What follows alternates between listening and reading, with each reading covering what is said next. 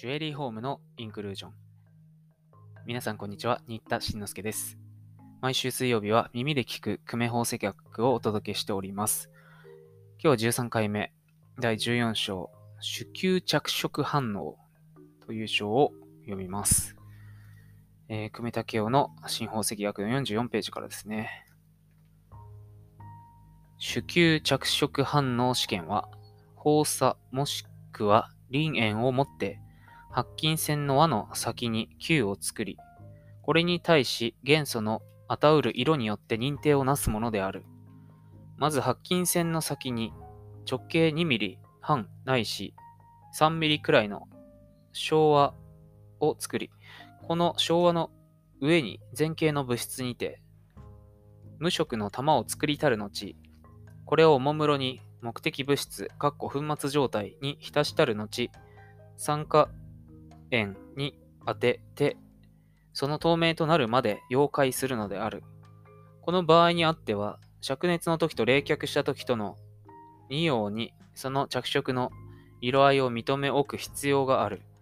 また次に還元円中において熱し、その着色の色合いを検査するのである。またそれと同時にその物質の溶解の難易、後期、色の変化等にも注意しおくことを要する。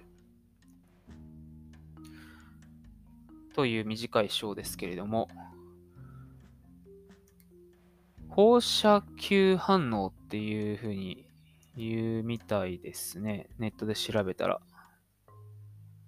金属原子からの発光あるいは繊維金属化合物の色により金属元素の種類が特定できる。まあ、炎色反応と同じですね。えー、放射球反応。ステンレス線の先端を曲げた昭和ちっちゃい輪を作って赤熱して放射の粉末に突き入れ放射を付着させ、これを炎中で加熱すると透明なちっちゃい球ができると。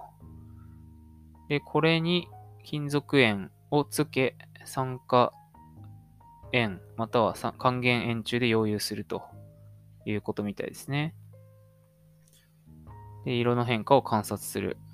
炎の中で真っ赤になるまで加熱した放射球を蒸発皿の中に落とし、法令に伴う色の変化を観察するもの。えー、そういうのがあるんですね。勉強になりました。えー、来週は木炭上の試験っていう章を読みます。それではまた次週お耳にかかります。